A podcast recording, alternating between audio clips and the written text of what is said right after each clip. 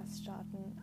Ähm, ich bin noch ein bisschen unsicher, wie, wie das Ganze überhaupt funktioniert, aber ich hoffe mal, dass die Soundqualität einigermaßen gut ist. Ähm, ich habe mir so eine kleine Konstellation hier, Konstruktion hier gebastelt, ähm, um ja, möglichst eine gute Qualität eben zu haben. Ich habe keine professionellen Mikrofone oder sonstiges, aber um das soll es auch überhaupt nicht gehen. Ähm, die Frage ist natürlich jetzt, warum ein Podcast und warum über Essstörungen und warum speziell über, ja, über Magersucht, Sportsucht und ja, die Entwicklung von Essstörungen.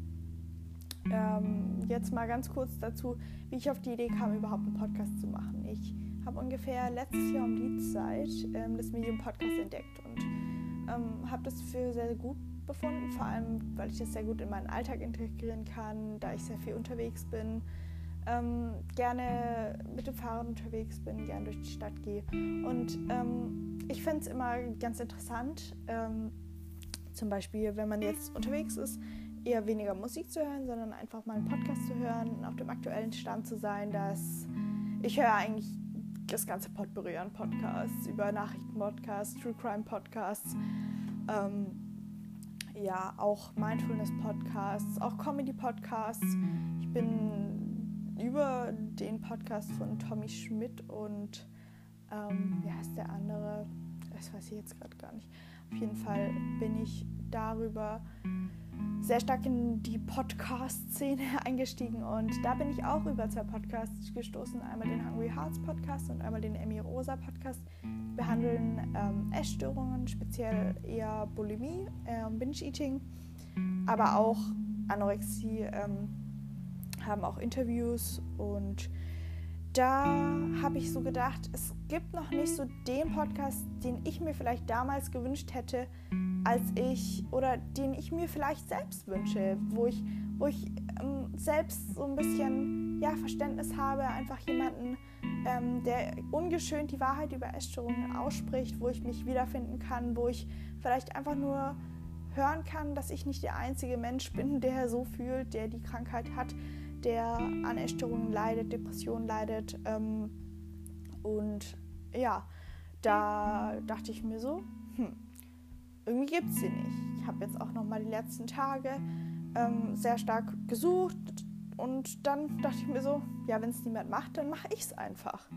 Kurz zu meiner Person. Ich bin jetzt 20 Jahre alt. Ich fange im Oktober mein Studium an und ja, ähm, genau.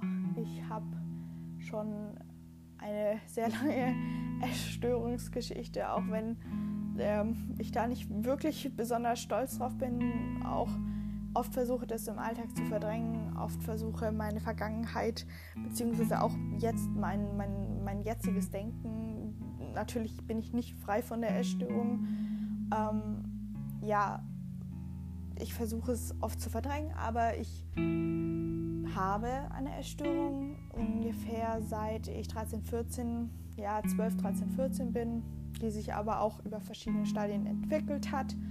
Und dieser Podcast dient jetzt einfach mal ein bisschen dazu, meine Geschichte zu erzählen, ähm, aber auch einfach Themen anzusprechen, die ja nicht wirklich schön sind und die auch ja auch oft nicht angesprochen werden und wo man ja wie ich schon gesagt hatte, wo man vielleicht einfach eine Person braucht, die einen die das gleiche fühlt wie sie selbst. Natürlich kann ich nur aus meinen eigenen Erfahrungen erzählen. Natürlich habe ich auch kein Rezept aus einer Essstörung rauszukommen.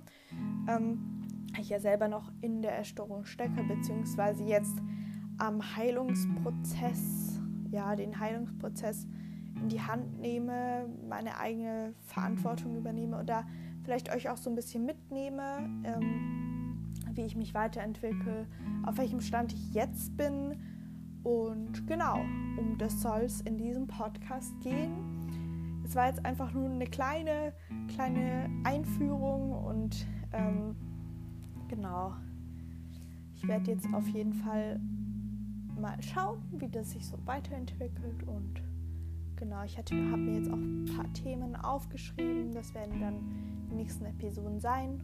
Und einfach nur ein kleines Hallo und was dieser Podcast hier soll und warum diesen, warum es diesen jetzt gibt. Genau.